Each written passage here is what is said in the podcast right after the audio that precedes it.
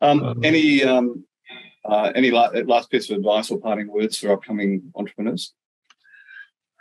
Um, give it a go and do it do it sooner rather than later. It's you know when you there's a there's a a sense in which you're less to lose when you're younger, even though you're you know there's the career moves that you make when you're younger do pay off when you're older. Um, but if you fail and, and, want to sort of iterate and have another go, um, the sooner you do it, the better, because you'll learn.